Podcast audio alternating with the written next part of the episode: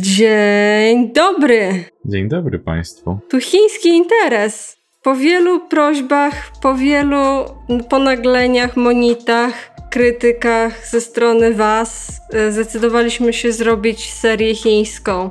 Czekaliśmy z tym bardzo długo, ponieważ Chiny są trudne. E, ja, ja mam taki taką osobistą historię z Chinami, że wprawdzie nie byłam nigdy w Chinach, ale studiowałam sinologię przez jeden magiczny rok. To, to był prawdopodobnie najgorszy rok mojego życia. Ja to śmiesznie, nie wiedziałem o tym, że to robiłaś, ale nawet ja się trochę uczyłem chińskiego przez, przez jakiś czas, w sensie normalnie chodziłem na lekcje i tak dalej. A więc to jest naprawdę chiński interes teraz. I teraz sama się uczę chińskiego trochę, chcę go sobie trochę odczarować i sama sobie przypominam to, co miałam na sinologii, więc chiński ogólnie jest super ładnym językiem i bardzo go lubię, ale jest trudny. W sensie wymaga, nie, nie że jest trudny taki, w takim sensie jak polski jest trudny, to, tylko... tylko dodajmy, no? dodajmy, że to jest bardzo, że, że mówimy o Chinach, dlatego że e, tak jak cała lewica w Polsce uważamy, że współczesne Chiny to idealne państwo socjalistyczne i takiego państwa chcemy, prawda? Prawda. Tak jest. Totalnie tak jest. E, podążamy za myślą Denga Xiaopinga i e, Xi Jinpinga. Wielbimy tą myśl. Um, 100%. Wiel, wielcy wodzowie, wielcy sternicy współczesnego świata. Bo, bo uważamy, że w świetny sposób łączy y, kapitalizm z, z, komunizmem, a właśnie tego, na tym, to jest idea, do którą stoi Lewy Interes i zawsze będzie stał. My jesteśmy jak na, miejscowicie na kompasie politycznym, jesteśmy dokładnie w środku, mhm. ale jak, jesteśmy w takim miejscu, jakbyście połączyli wszystkie rogi pod kompasu. Wszystkie rogi w jeden punkt, to my jesteśmy na tym punkcie. Dokładnie tak. Dokładnie tak. No. Jakby się taki chcieli to bołek um. zrobić z kompasu politycznego. To... to... jesteśmy my i o tym będzie ten, ta seria. Dokładnie. E, specjalnie nie nazywam tej serii e, ty, Tydzień Chiński, bo nie, będzie nie będziemy w ciągu tygodnia tego robić, tylko bardziej w ciągu miesiąca. E, będzie miesiąc chiński, ale zobaczymy ile nam to zajmie, żeby omówić wszystkie fajne i mniej fajne rzeczy. Tak zaczęłam coś mówić o tym, że chiński jest trudny. Chiński wymaga pracy. Jakbyście chcieli się zająć nauką chińskiego, to polecam. Jest bardzo ładnym językiem i bardzo ciekawym i ma gramatykę tak szkieletową, że właściwie można po dwóch lekcjach już normalnie umieć, umieć zrobić większość zdań. Więc polecam. Bardzo, bardzo spoko język, tylko trzeba się do niego przyłożyć. A ja niestety nie jestem osobą, która się przykłada do rzeczy, więc nie, nie, nauczę się chińskiego chyba nigdy, ale jedyne, jeden, jedno, co mi dało y, ten rok sinologii i ta nauka, jest to, że umiem wymawiać te nazwy po chińsku.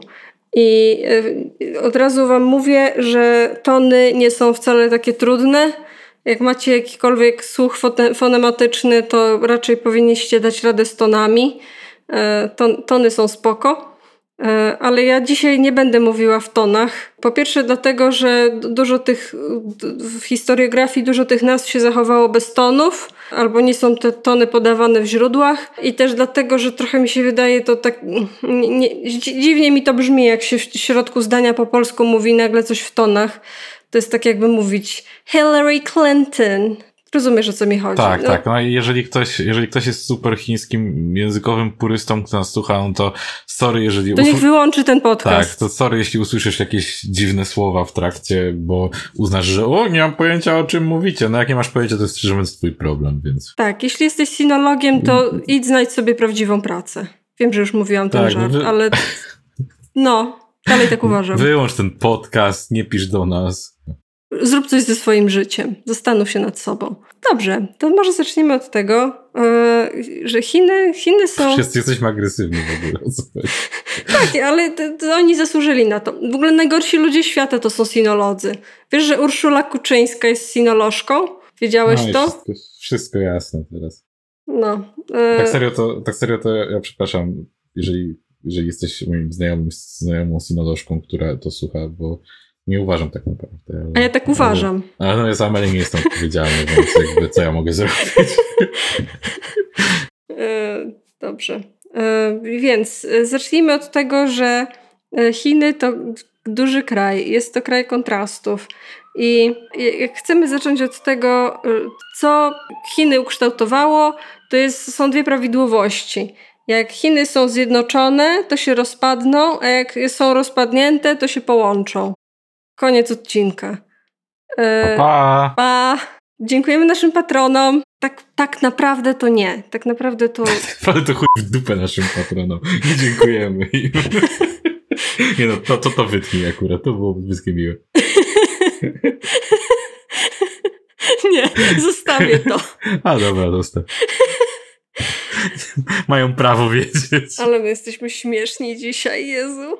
Tak naprawdę to Chiny zaczęły się od tego, wiecie, że zawsze cywilizacje zaczynają się od rzek. Co nie? Nil, Eufrat, Tygrys, Ganges, Indus. Co nie? Słuchaliście naszej serii indyjskiej i wiecie, że rzeki są ważne. No to Chiny mają też dwie rzeki, znaczy mają więcej rzek, ale mają dwie takie główne rzeki, e, Yangtze i Huanghe, czyli rzekę żółtą. I na tych dwóch e, rzekach zaczęła się cywilizacja. O tych dwóch cywilizacjach dzisiaj będziemy mówić, a raczej o wielu cywilizacjach, e, bo było ich wiele. E, no więc te, te rzeki sobie były, no i było sobie tam kilku ważnych ludzi, którzy się obwoływali cesarzami tego imperium z nad rzeki Huanghe. Było tych kilku facetów, dokładnie było ich pięciu. Czy oni faktycznie istnieli? Czy oni faktycznie byli dynastią? Tego do końca nie wiadomo. E, co jakiś czas w Chinach się znajdują jakieś, się, się tak magicznie znajdują jakieś artefakty archeologiczne, które mają dowodzić te, tego, że istniała dynastia Xia, ale one tak się podejrzanie wygodnie trafiają. W sensie, -hmm. w sensie na, nagle się okazuje, że są całe złoże tych, tych artefaktów i nagle po prostu wow, wszystko z dynastii Xia. Tak naprawdę może... I się okazuje, że pewnie jeszcze połowa z nich przepowiadała nadejście obecnej władzy. Tak, wszystkie, wszystkie szanują towarzysza Xi Jinpinga. No, i, ale jedna rzecz, która jest ciekawa, to jest to, że ostatni z tych cesarzy, nazywał się Yu, był inżynierem. To znaczy został, został cesarzem, bo wymyślił, jak zrobić rowy, yy, znaczy te, nie rowy, yy, zbiorniki retencyjne, żeby rzeka Huanghe nie wylewała tak bardzo, jak wylewała, bo wylewała cały czas. I generalnie powraca to refrenem przez całą historię Chin, że wszystko fajnie, ale potem wylewa któraś z tych rzek i zalewa wszystkim plony, jest głód, nie jest dobrze. Yy, więc cesarz Yu, jeszcze jako pan inżynier Yu, wymyślił, jak zrobić te, te, te kanały retencyjne i został cesarzem, bo był tak szanowany za to. E, I on właśnie założył dynastię. On był ostatnim z tych legendarnych e, e, wcześniejszych cesarzy, a on założył dynastię Xia. I za, za jego panowania miała miejsce taki typowy, typowy cykl w życiu dynastii chińskiej, to znaczy na początku jest fajnie, na początku jest, są prawi władcy i na początku jest wszystko dobrze, a potem władza korumpuje i władza korumpuje coraz bardziej tego, tego cesarza, aż w końcu dzieje się tak, że władca traci mandat niebios.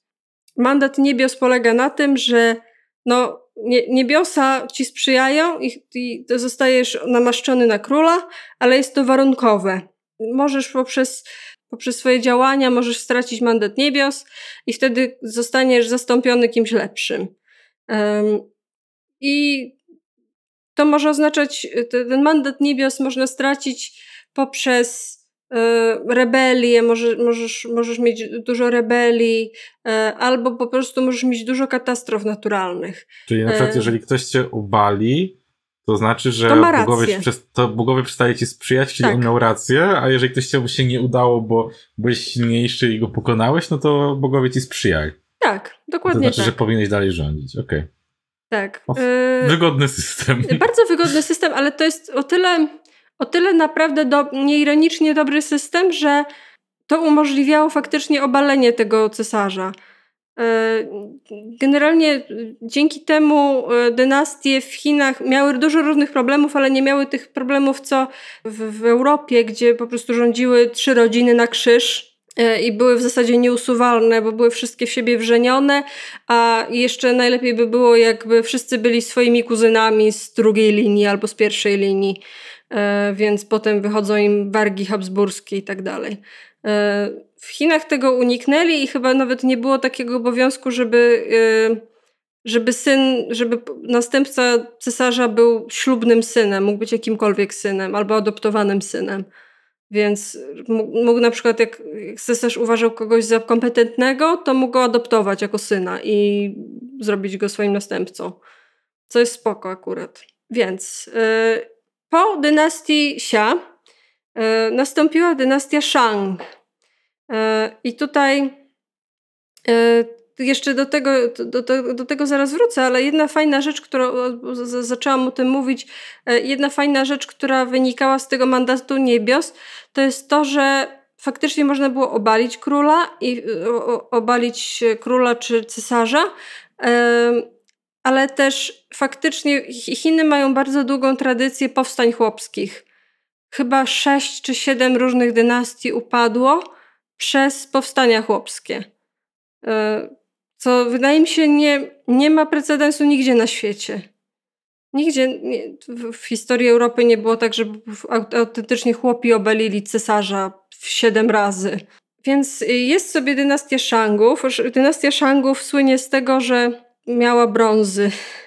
I że te brązy były takie ładne i że miały takie zdobienia. Przepraszam, że mówię o tych brązach, ale przez dosłownie jeden semestr wstępu do sinologii na studiach byłam dręczona przez prowadzącego tymi brązami i nadal nie wiem dlaczego.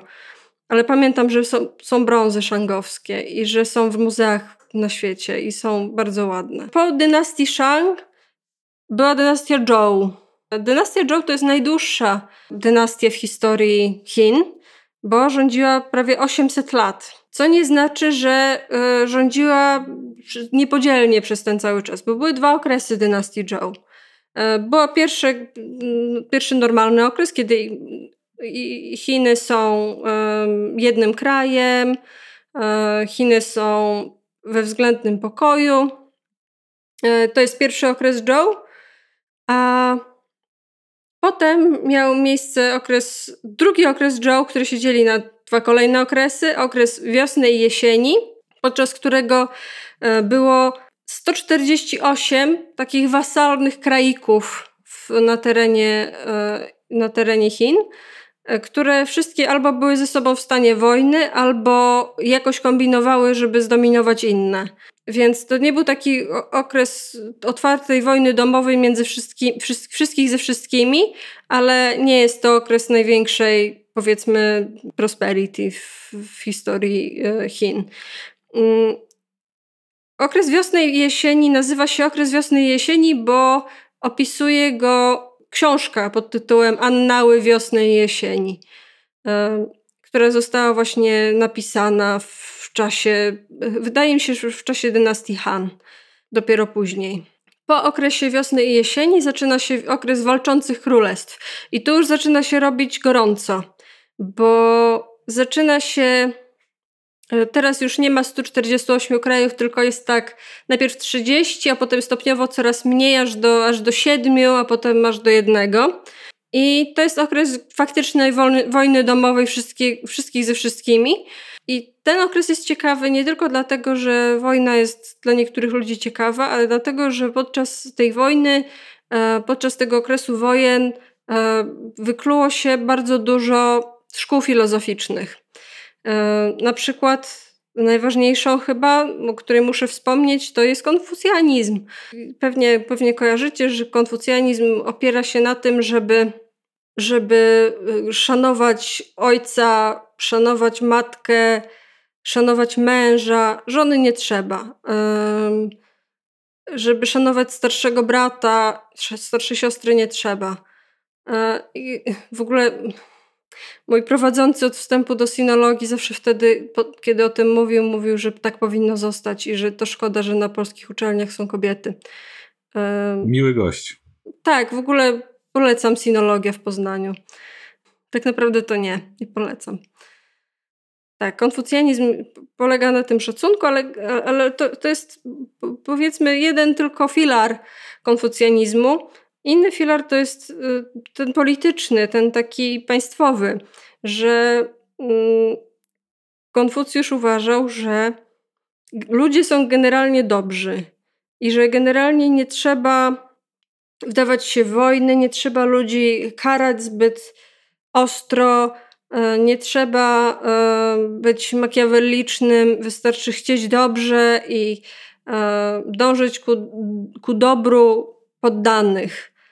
I w taki sposób niektórzy konfucjańscy władcy faktycznie panowali. To miłe w sumie. Tak, to jest miłe. I to miał być taki, takie antidotum na korupcję. Antidotum na korupcję i antidotum e, na ludzi, którzy właśnie się staczali i tracili ten mandat niebios. I Konfucjusz był z jednej strony, a z drugiej strony była szkoła, która się nazywała legiści. E, legiści Fadzia się nazywa w oryginale. Czyli szkoła praw do końca tłumaczy się to na zachodnie języki, że to szkoła praw. Tak naprawdę to bardziej szkoła administracji, bo to bardziej szkoła filozofii, która dotyczyła po prostu zarządzania. I to była szkoła, która uważała, że ludzie są z gruntu źli i że należy ich y, ciemiężyć i że należy im jasno pokazywać, co jest dobre, a co złe. Pamiętam kiedyś czytałam jakieś chińskie historie właśnie z tego okresu i tam było um, jaki jest najskuteczniejszy sposób pilnowania cebuli, e, zakazać, zakazać kradzieży cebuli, kto, kto ukradnie cebulę, obcinać ręce. To jest skuteczny sposób pilnowania cebuli. Co nie w takim stylu były te prawa. E... Znaczy wiesz, no może skuteczne to nawet całkiem jest. Nie?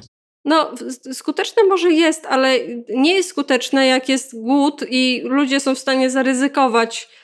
E, no dobra, może najwyżej nie będę miał rąk. Muszę zjeść cokolwiek. W tym e, opowiadam o tych dwóch szkołach, e, dlatego że one będą, one trochę reprezentują tą zmianę, która się dzieje w polityce w ciągu następnego wieku. Bo jest sobie ten okres walczących królestw a tu za flanki, za flanki zachodniej, tam e, tak jak popatrzycie, to mniej więcej no zachodnie Chiny, Tybet, ta, coś, coś w tym stylu, e, wynurza się konkurencja dla wszystkich walczących królestw, czyli e, państwo Chin. I to państwo Chin w przeciwieństwie do większości walczących królestw nie uznaje konfucjanizmu, tylko uznaje legizm.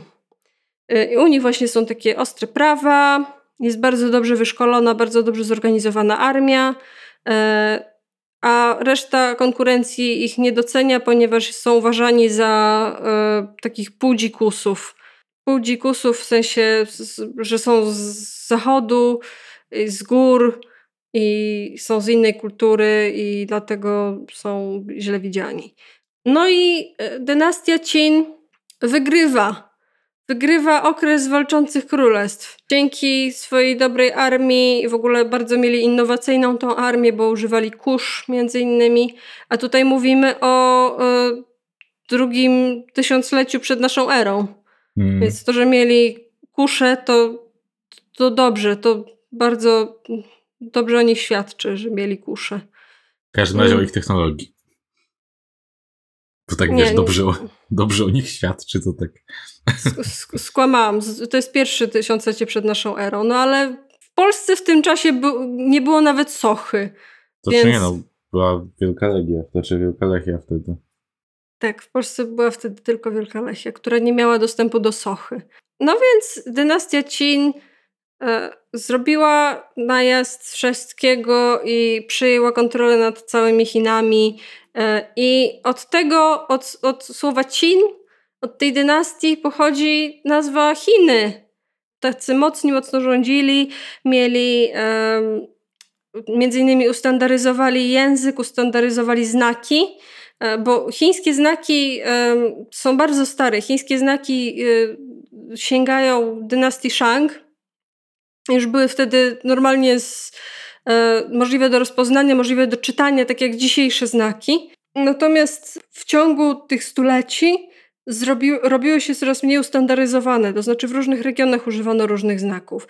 I to się, zrobił się z tego bałagan, więc y, ci nowie ustanowili jeden system znaków, e, jeden system miar, e, zbudowali masy, zbudowali olbrzymie e, drogi, mury. To nie był jeszcze wielki mur chiński, to nie ten wiek, ale budowali mury wokół Chin.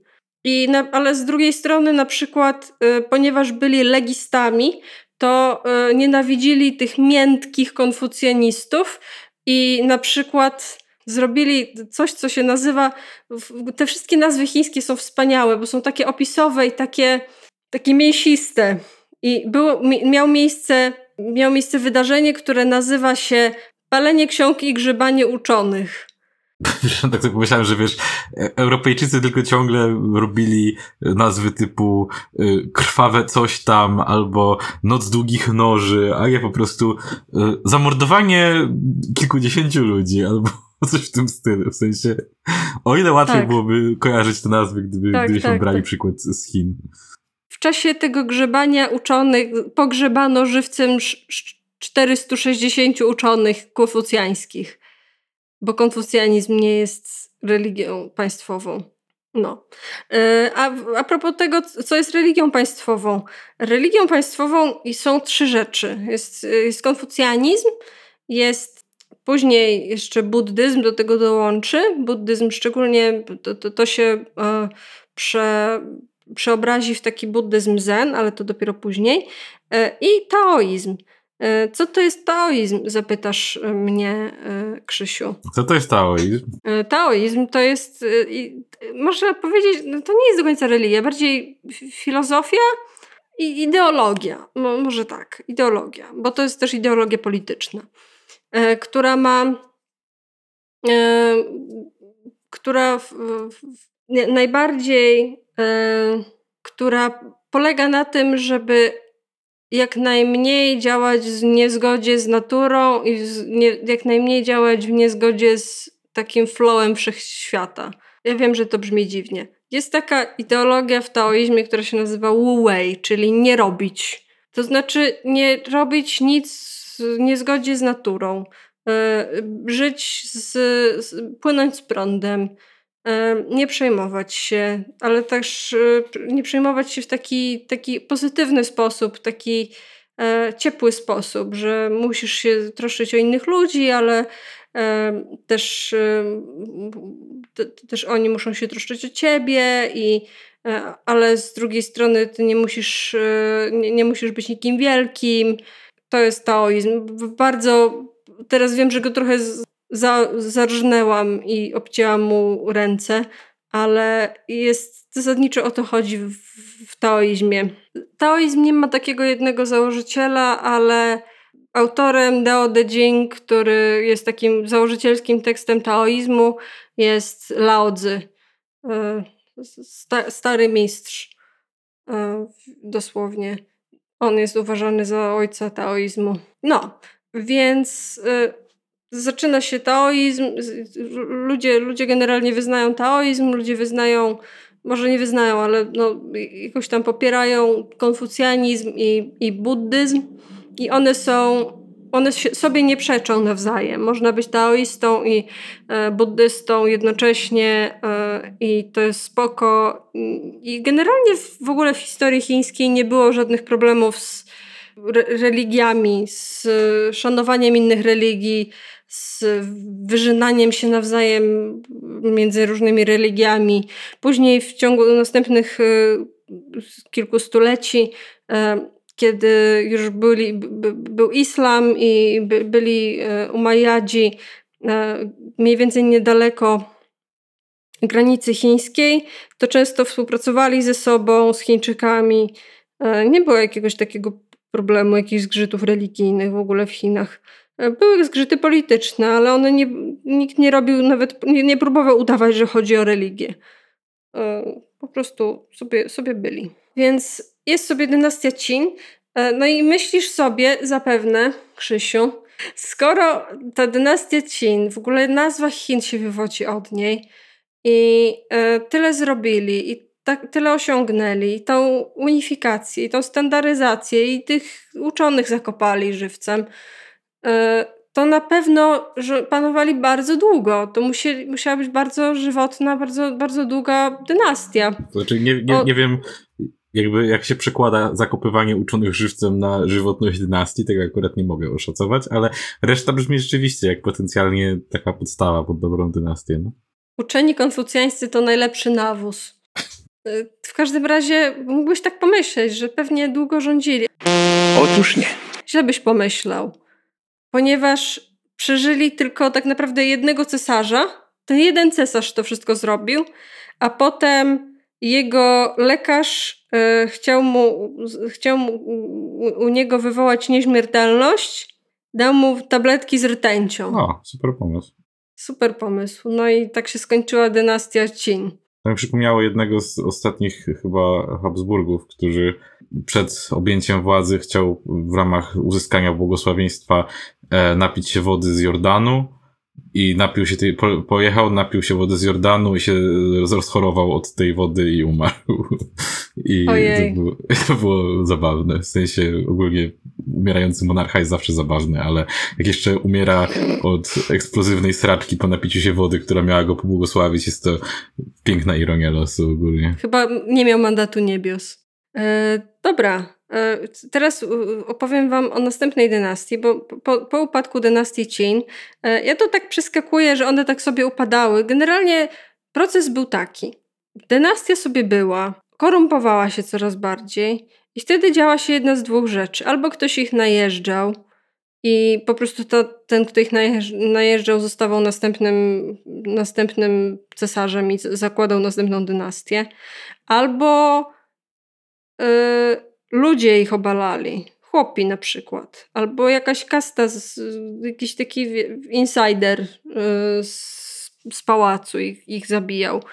I wtedy było długo bez królewie, albo trochę bez królewie, i ktoś się wyłaniał na drodze wojny albo dyplomacji, przejmował stery. No więc skończyła się dynastia Qin. E, było, była lekka wojna, taka lekka, to, że to się nawet, jak znajdziecie nazwę tego, to się nawet nie nazywa wojna, tylko po prostu niezgoda. Niezgoda e, o, o tron Spór o miedzę. Spór, który wygrała dynastia Han. I to są ci Hanowie, od których się wywodzi nazwa etnicznych Hanów dzisiaj, czyli etnicznych Chińczyków. E, I oni już zostali dłużej, czy też tego dali nazwę i zniknęli na zawsze? E, oni zostali na dłużej. Oni zostali, już ci mówię, od kiedy oni byli. Oni byli, bo Cinowie byli od 221 do 206 przed naszą erą, a Hanowie byli od 206 do 220 naszej ery, czyli 400 lat. Mm. To już trochę sobie porządzili. E, I to jest pierwszy taki prawdziwy okres prosperity, pierwszy prawdziwy okres, taki, taka złota era Chin. Wtedy zaczęły się między innymi wyprawy na zachód i wtedy, zaczę, wtedy otwarto szlak jedwabny. Wtedy y, Chińczycy, y, na przykład było bardzo dużo odkryć e, chińskich matematyków, wymyślili między innymi e, eliminację Gaussa, co jest fajne. Dużo, dużo odkryć naukowych, dużo, duży wzrost ekonomiczny, pokój generalnie. Z północy najeżdżali na nich nomadzi Xiongnu, którzy, ale stawiano im opór. W pewnym momencie była nawet wojna z Baktrią, gdzie byli potomkowie Aleksandra znaczy potomkowie tam następcy Aleksandra Wielkiego. E, wojna była o konie, bo Chińczycy strasznie chcieli dostać konie, takie super dobre konie e, Baktriów. A bakterowie nie chcieli im oddać. W końcu to się skończyło wojną, którą wygrali Chińczycy. Jest sobie ten szlak jedwabny, jest rozwój, jest, jest fajnie i możecie zapytać, ale właściwie skąd my to wszystko wiemy, co się działo? W historii Indii ważni byli e, filozof, filozofowie, historycy greccy, którzy to wszystko spisywali z perspektywy Greków. A tutaj nie było takiego kontaktu z Grekami, e, więc e, skąd my to wszystko wiemy? Otóż był chiński kronikarz, chiński historyk, ich Titmar, czy też Gal Anonim i nazywał się Syma Cien. E, Syma Cien e, jak najbardziej nie jest anonimowy, jest bardzo znanym historykiem i żył właśnie w czasie e, wczesnej dynastii Han. Jego historia życia jest ciekawa, bo był właśnie dał sobie taki cel życiowy, żeby opisać wszystko od kiedy tylko jest w stanie znaleźć źródła, aż do swojego życia. I opisał to wszystko. E, w międzyczasie, bo, bo, był oczywiście, jak to mm, zazwyczaj, żeby być takim historykiem i mieć dostęp do źródeł, trzeba było być w otoczeniu króla. No to e, był sobie w tym otoczeniu króla, był jakimś tam doradcą, ale w pewnym momencie miał taki nieprzyjemny incydent, że y, był jakiś tam generał, który się mm, okrył niesławą, bo przegrał jakąś kampanię, e, a Symacien go bronił publicznie co było błędem i zostało uznane za zdradę, więc dano Symacienowi wybór: egzekucja albo kastracja.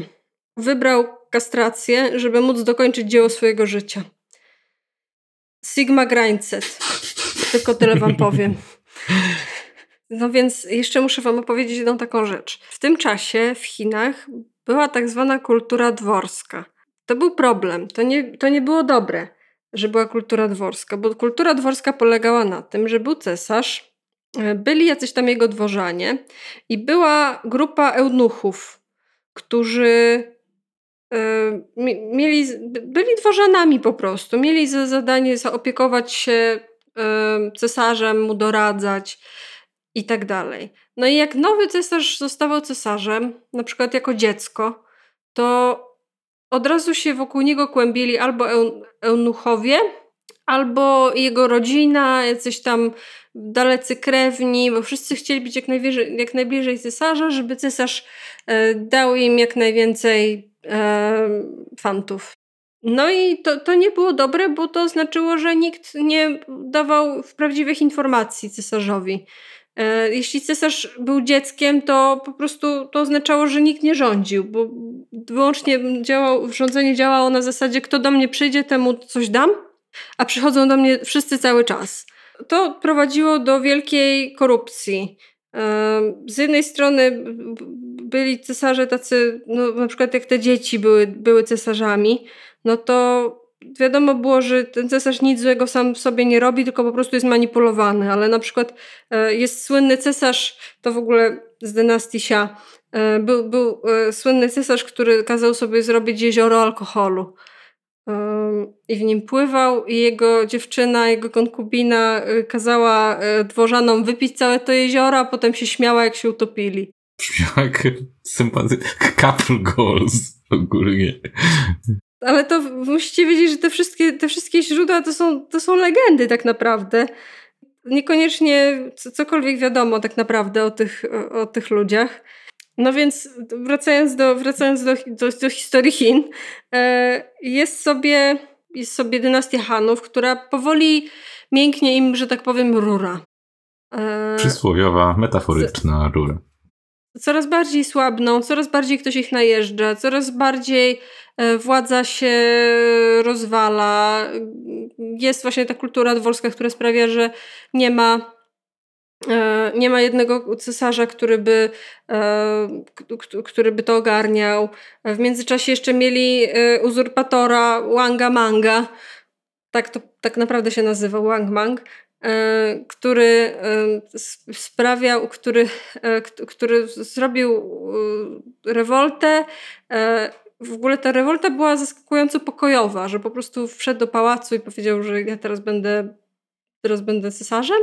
E, I I na przykład był zbazowany, bo na przykład zabronił niewolnictwa, zrobił nacjonalizację i redystrybucję terenów uprawnych, po czym natychmiast miało miejsce, po czym nikt go nie wspierał i nikt nie chciał robić tego, co on kazał a potem jeszcze y, jego los przypieczętowało y, wylanie rzeki żółtej, y, które, które doprowadziło do głodu.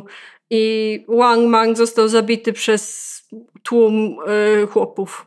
Nie wiem, kto, nie wiem, kto w tej sytuacji jest bardziej zbazowany, ale głosuje za wszystkimi. Oparci. Oparci. No więc Hanowie chylą się ku upadkowi. Jest wynaleźli papier, wynaleźli te wszystkie fajne rzeczy, e, a, a potem kończy się, ten, kończy się ten moment dla nich. No i e, wynurza się facet, który nazywa się e, Zhang Jue i jest takim znachorem, magikiem, cudotwórcą, mistykiem, politykiem. On staje się przywódcą powstania chłopskiego, które przychodzi, wybucha tak zwane e, powstanie żółtych zawojów albo żółtych turbanów, bo, bo, bo ci powstańcy nosili żółte zawoje na głowach. I e, to, to są chłopi, którzy mm, powstają przeciwko swoim panom i e, powstają, co ważne, powstają przeciwko swoim panom na terenie wielu małych mm, królestw wasalnych. I cesarz daje lokalnym wasalom wolną rękę w stworzeniu swoich armii, e, finansowaniu tych armii, żeby stłamsić powstanie. E, co sprawia, że od teraz po pierwsze jest powstanie, a po drugie, lokalni wataszkowie, lokalni, lokalni władcy mają swoją własną armię po raz pierwszy. I to nie, nie wróży dobrze y, monarchii, która chce być scentralizowana i y, ustandaryzowana i ogarnięta.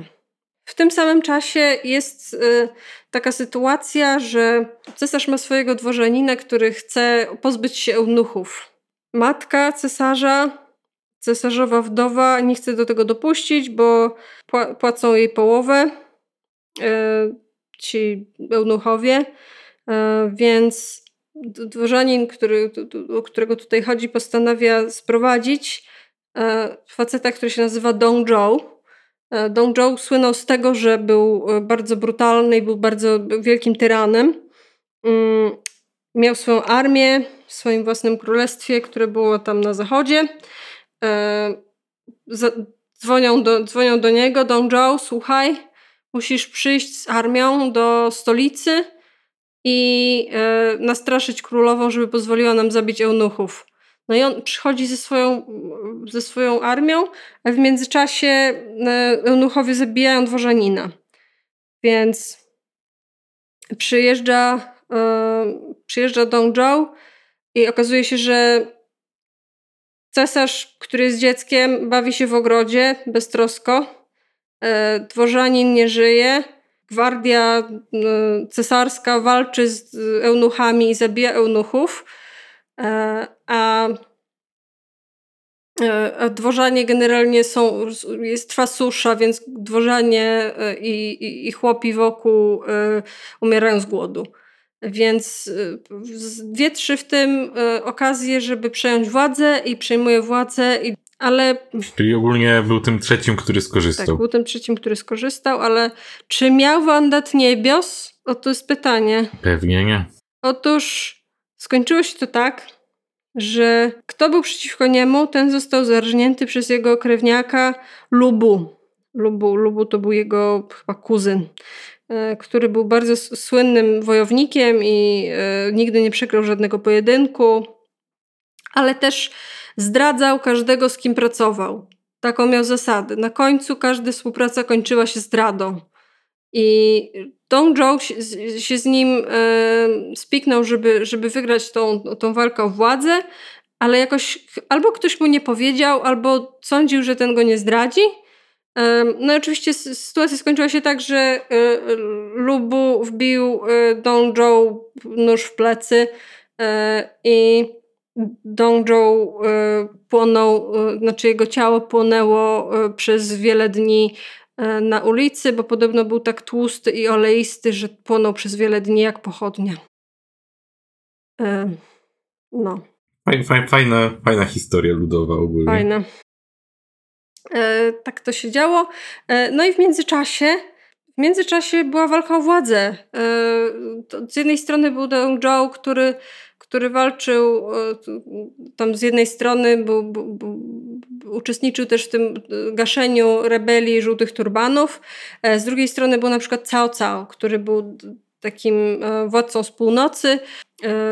Cao Cao E, próbował przejąć władzę nad całymi Chinami, podobnie jak wielu innych ludzi.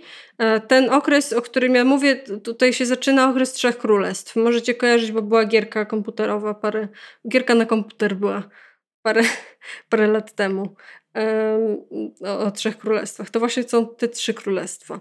E, Cao Cao był już w połowie tego, co chciał zrobić, bo połowę Chin zdążył przejąć, tą północną połowę, e, a Południową połowę, po, po, południowa połowa była podzielona na pół, e, bo był e, Liu Bei i Sun Quan. Zaczął, zaczęło się od tego, że Liu Bei i Sun Quan się dogadali ze sobą, postanowili być sprzymierzeńcami w wojnie z Cao Cao. I tylko dlatego Cao Cao nie wygrał całej walki o całe Chiny. Bo Cao Cao został powstrzymany podczas tak zwanej bitwy o Czerwone Klify. To była taka słynna bitwa, że w nocy to było na rzece, na rzece Yangtze. To była generalnie bitwa o to, że kto, kto zdoła przejść przez rzekę Yangtze i pójść na południe od rzeki Yangtze. I y, była taka sytuacja, że była noc i e, e, Liu Bei i Sun Quan wysłali fejkowego, fejkowy list, że e, niektórzy ich żołnierze chcą się poddać i chcą przejść na stronę Cao Cao e, i przy, przypłyną swoimi okrętami w nocy.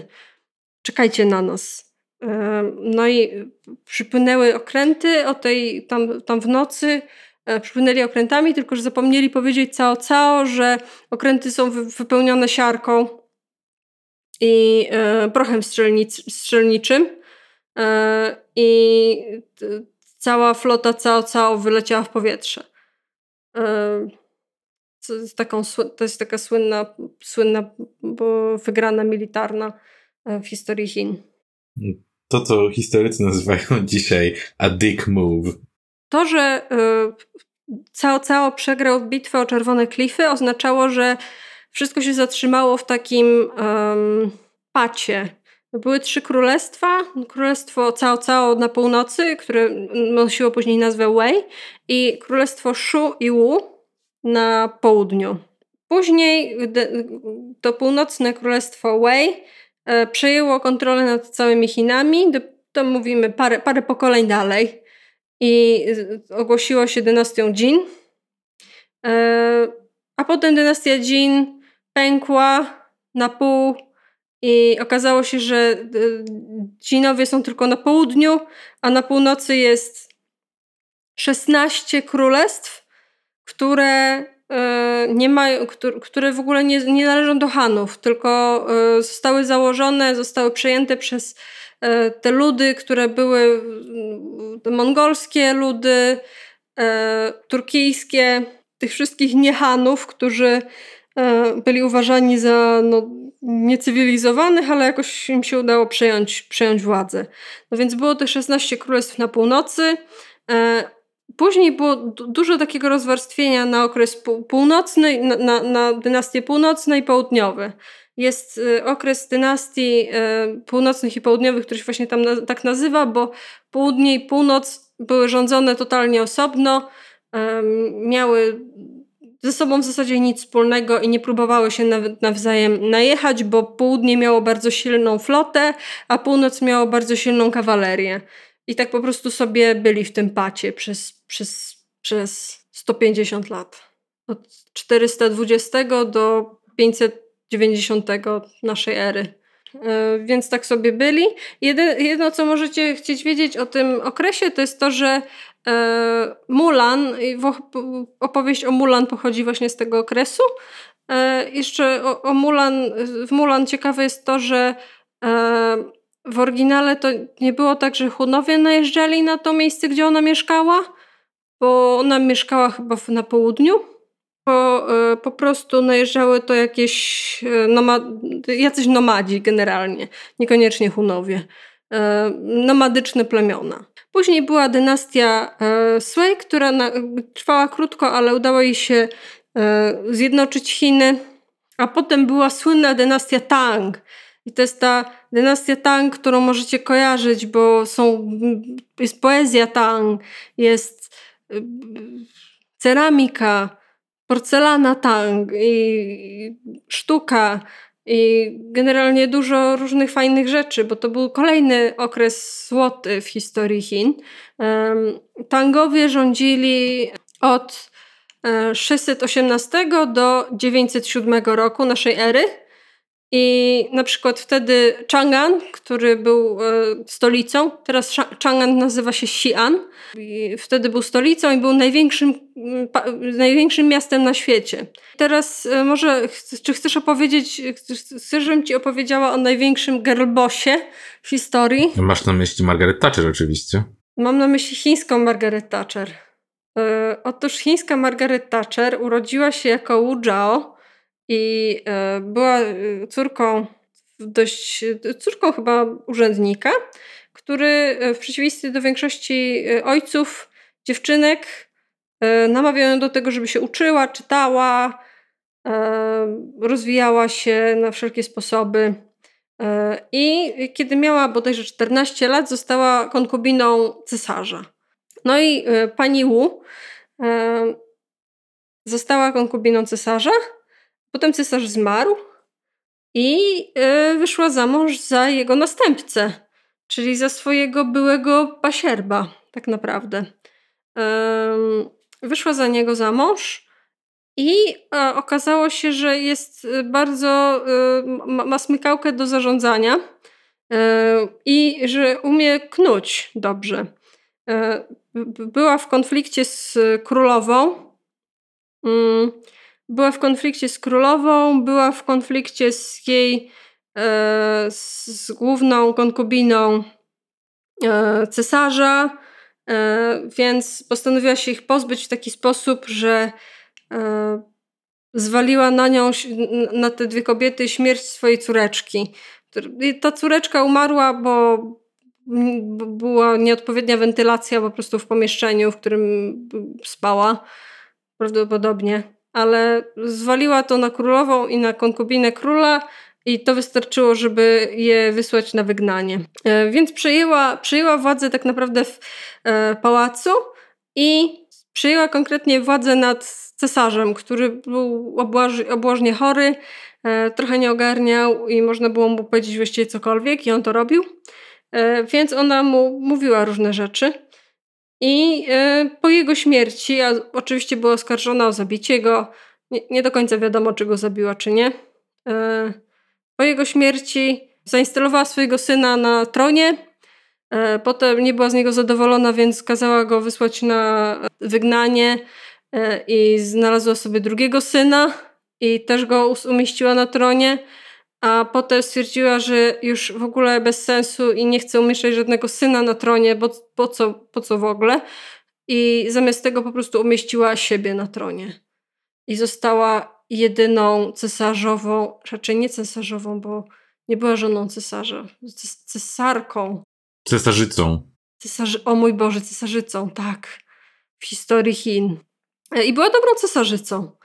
Y, to był naprawdę okres rozkwitu w Chinach i y, ona na przykład sprawiła, że y, te słynne egzaminy cesarskie, egzaminy na, na urzędnika były dostępne dla wszystkich, a nie tylko dla możnych.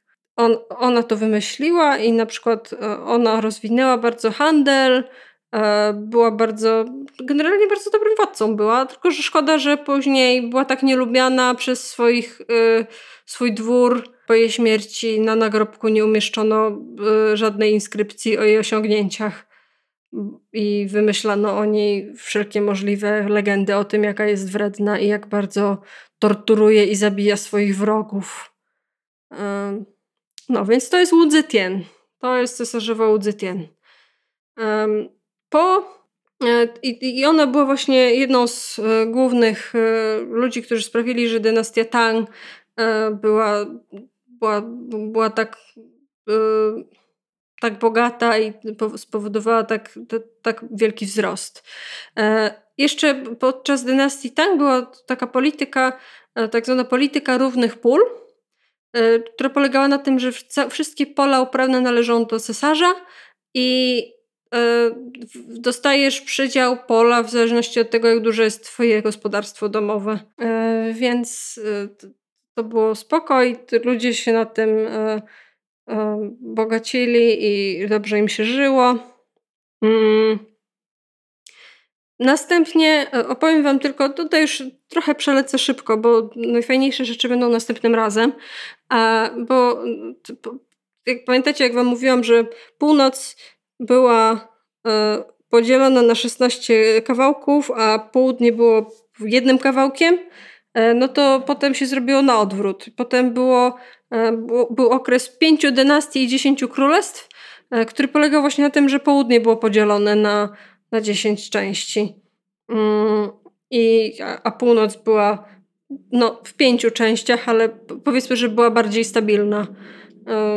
Z królestw, które, się, które wojują, czy tam jakoś tam próbują. Wynurzyła się dynastia Song, która znowu y, zjednoczyła Chiny.